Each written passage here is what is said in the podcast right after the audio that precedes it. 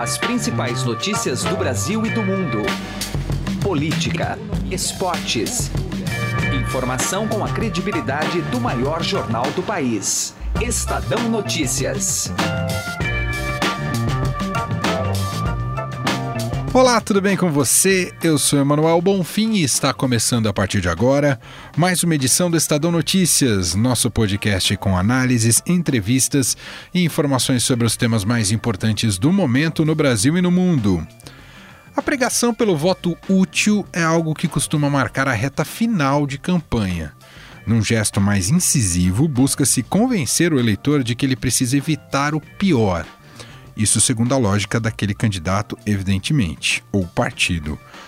O resultado mais recente das pesquisas de intenção de voto, pesquisas que foram divulgadas nessa semana, fez com que as campanhas de alguns presidenciáveis antecipassem este movimento, a cerca de três semanas da realização do primeiro turno das eleições. Seja a esquerda ou a direita, o receio deste bloco de moderados, digamos assim, é de que os extremos se encontrem na reta final, ou seja, Jair Bolsonaro, candidato do PSL, e Fernando Haddad, candidato do PT. Cada qual à sua maneira, Geraldo Alckmin, Marina Silva e Ciro Gomes têm desferido seus golpes para alertar sobre o risco de um embate entre os radicais no segundo turno. A estratégia faz sentido e pode ter efeito?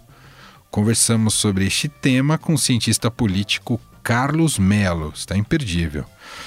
Ainda sobre as táticas de campanha, o programa de hoje foi entender como Marina Silva pretende reverter o viés de baixa de seu desempenho nas pesquisas.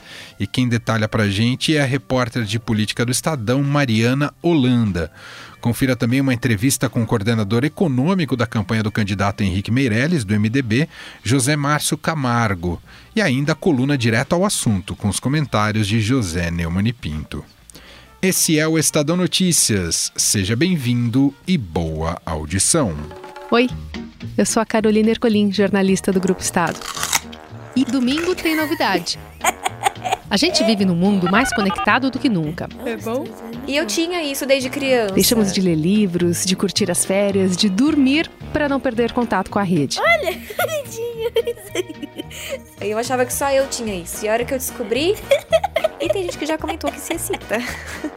Que eu acho bem estranho também, porque eu nunca senti excitação com SMR. Mas e se as telas que alimentam nossa ansiedade também fossem capazes de disparar sensações que nem sabíamos existir? Ai, que barulhinho gostoso. E se o passaporte para o mundo sem estresse fosse um ruído? Ou vários? Um sussurro. No próximo domingo, desvendamos os sons que prometem vencer a insônia, um mal que atinge quase metade dos brasileiros. Uma edição extraordinária do Estadão Notícias te conduz a uma viagem sonora ao maravilhoso mundo do ASMR. É neste domingo, nos aplicativos de podcast e no portal do Estadão. Estadão Notícias. Eleições 2018. A gente vai bater um papo agora sobre cenário eleitoral com Carlos Mello, cientista político do INSPER, e vamos falar sobre esse tal voto útil que já começou a aparecer na campanha eleitoral. Tudo bem, professor? Seja muito bem-vindo.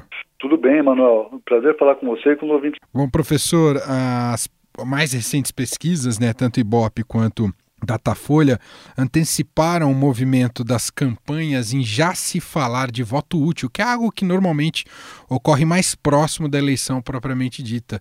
Queria um pouco da análise do senhor, como é que o senhor enxerga essa estratégia e o quanto ela é arriscada de já colocar para o eleitor a questão do voto útil, hein, professor?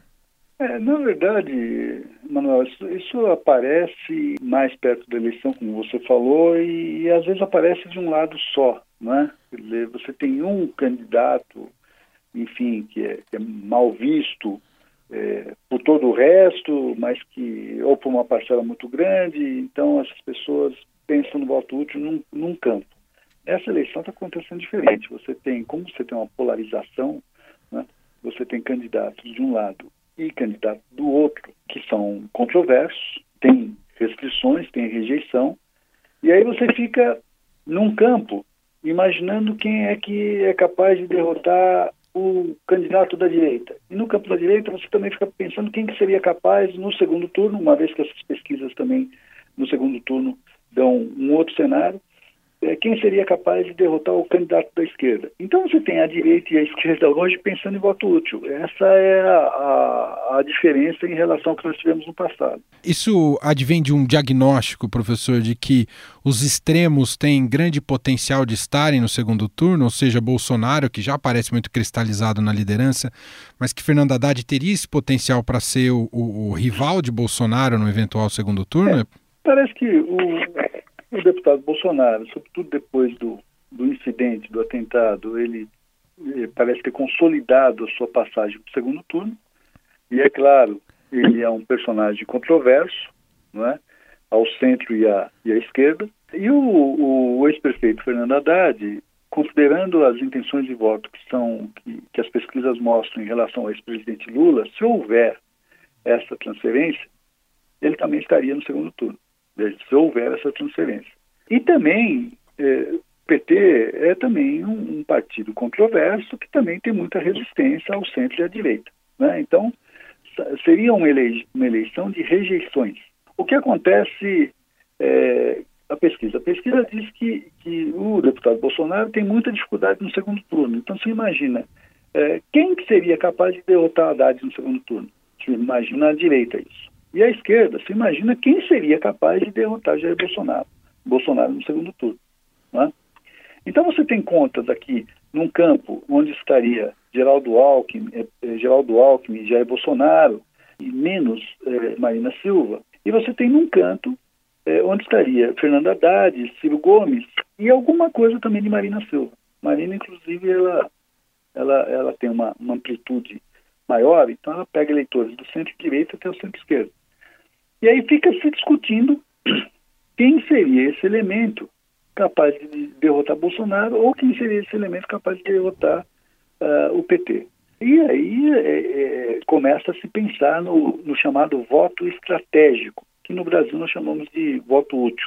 Agora, o quanto é danoso para a democracia já num primeiro turno, quando essa convicção pode ser mais é, digamos, representada, o quanto é danoso você optar por um caminho estratégico desse e se desfazer da ideia de votar naquele em que você acredita mais, hein, professor? É, em primeiro lugar, em primeiro lugar, é claro que a qualidade do debate ela, ela vai pelo ralo, né? Que você não está mais discutindo projeto, programa, você está discutindo o que você não quer, não o que você quer, né?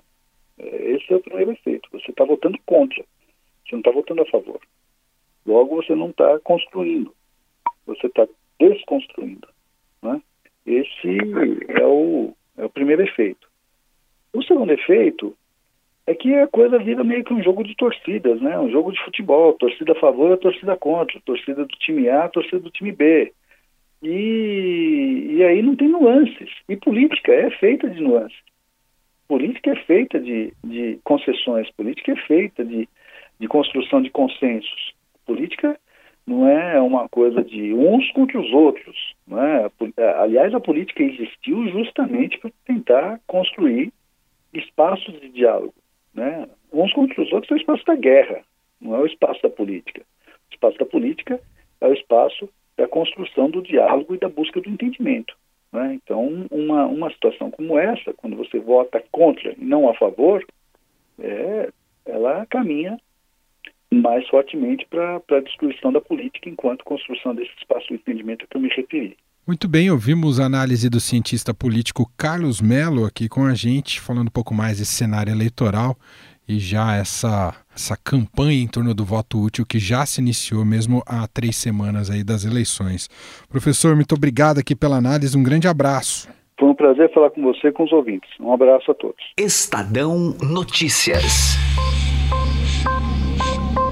Direto ao assunto, com José Neumann e Pinto.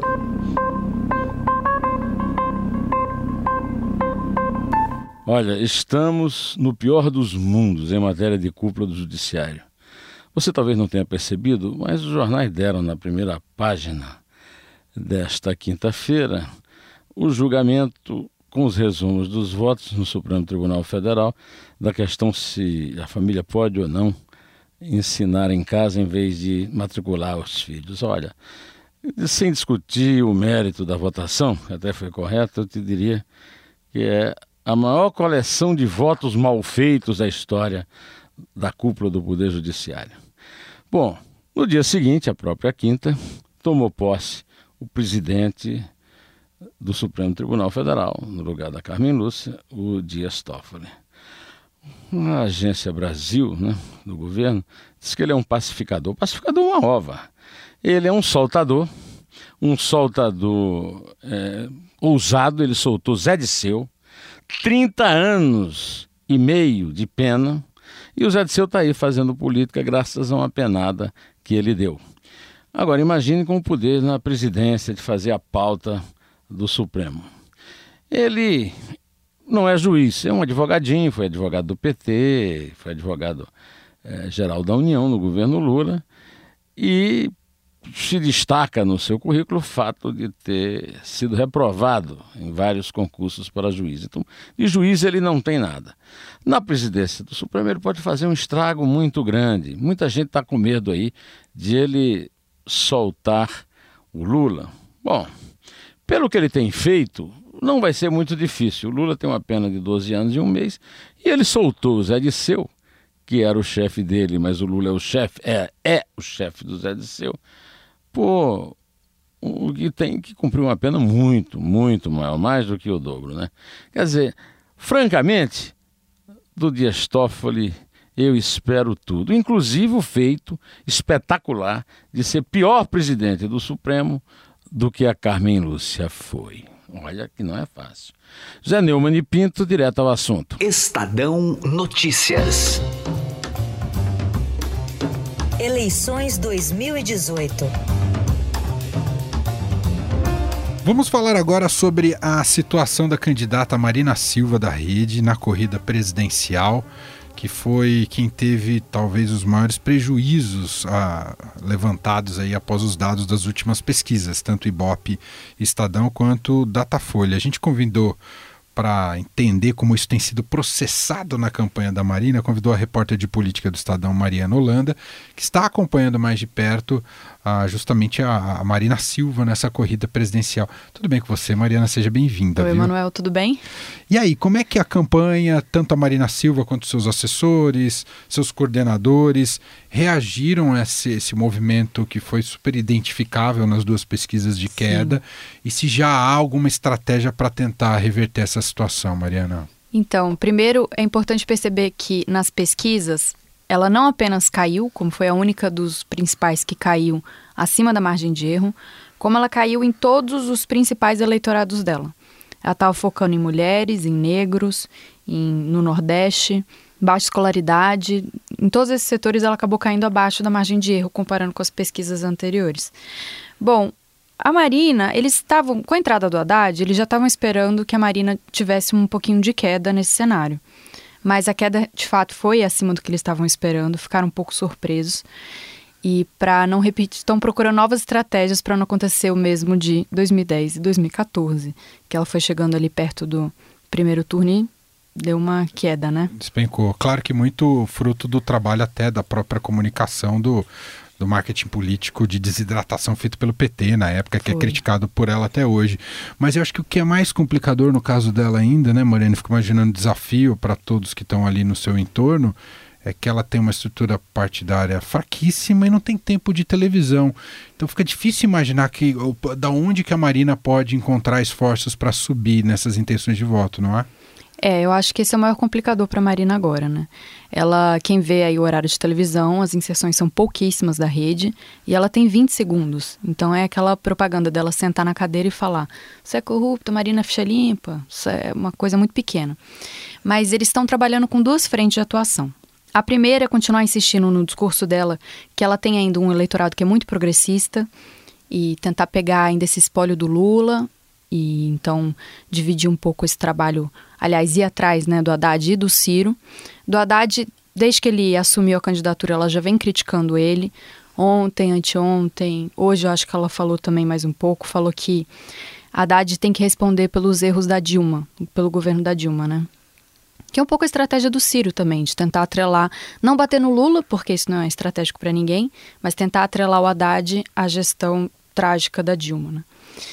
Quanto ao Ciro, é um pouco mais complicado porque ela tem uma relação de amizade com o Ciro.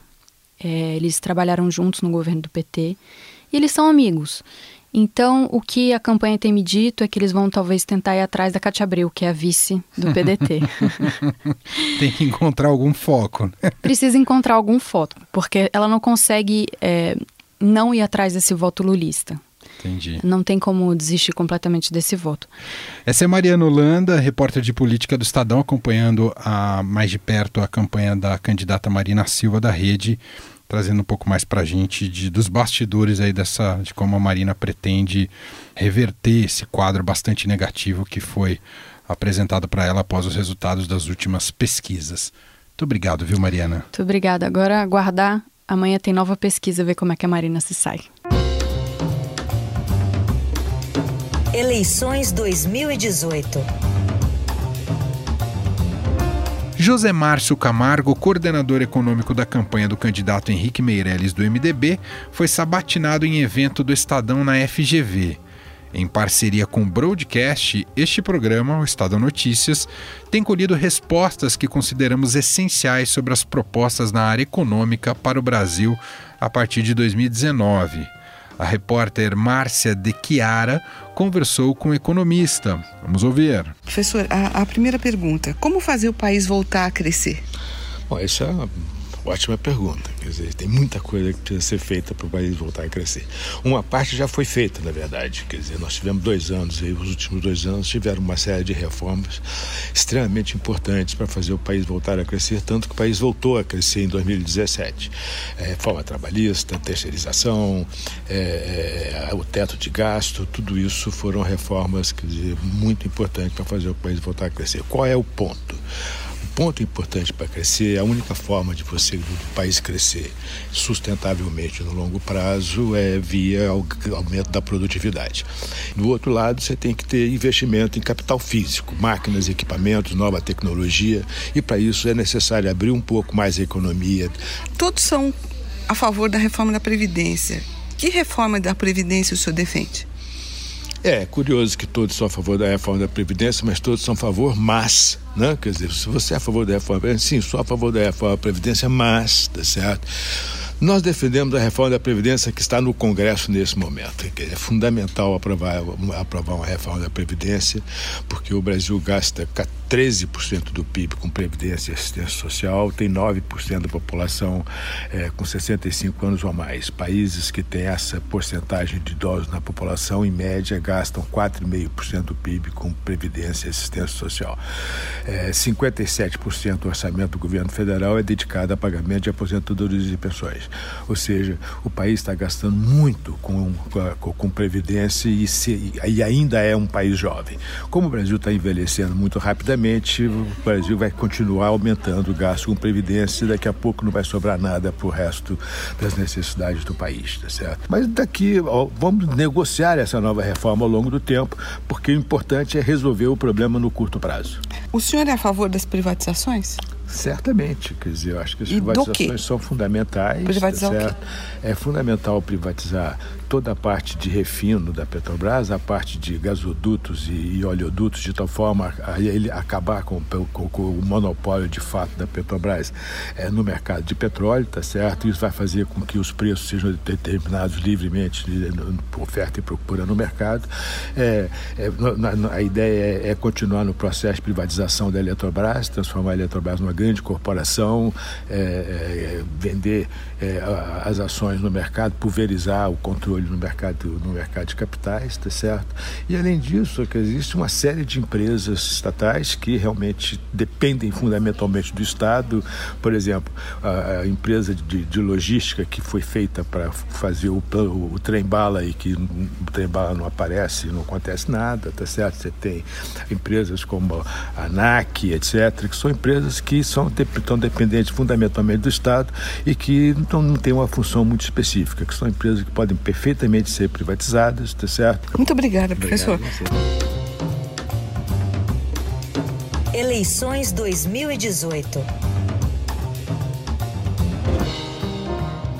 Momento Arteres, a caminho da inovação. Segurança e inovação nas rodovias, os desafios e oportunidades do transporte rodoviário no Brasil. Esse foi o tema de uma mesa redonda realizada pelo Estadão em parceria com a Arteres, que foi transmitida ao vivo pelo Facebook do Estadão.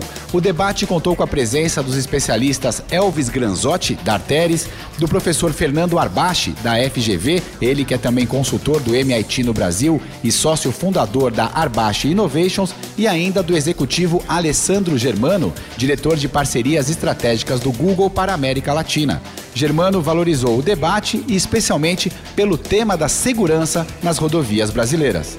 Bom, achei super interessante essa oportunidade de conversar sobre a questão das rodovias no Brasil, em particular com foco na questão da segurança. Né? As rodovias no Brasil elas têm um papel extremamente importante do ponto de vista econômico, social, mesmo cultural né, mas ao mesmo tempo existem muitos episódios de acidentes, de mortes e outros acontecimentos nas rodovias.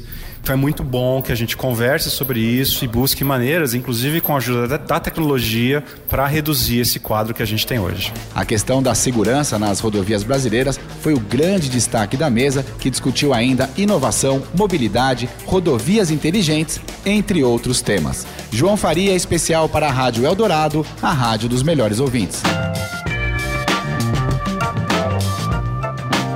Estadão Notícias desta sexta-feira vai ficando por aqui. Contou com a apresentação minha, Emanuel Bonfim, produção de Gustavo Lopes, participação de Márcia de Chiara e montagem de Nelson Volter. O diretor de jornalismo do Grupo Estado é João Fábio Caminoto. De segunda a sexta-feira, uma nova edição deste podcast é publicada e tem tudo no blog Estadão Podcasts. Estamos também presentes no Spotify, na Deezer e no Google Podcasts e demais agregadores de podcasts.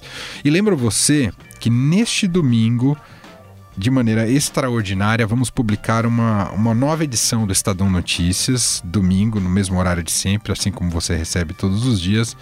Uma edição muito legal, feita, preparada aqui pela apresentadora, pela jornalista Carolina Ercolim, sobre essa nova onda do ASMR. Então não perca, tá? Domingo tem esse podcast especial extraordinário que vale muito ser baixado e ouvido. E eu recomendo ter bons fones, que fica ainda mais legal a experiência, tá certo? Abraço para você, uma excelente sexta-feira e fim de semana e até mais. Estadão Notícias.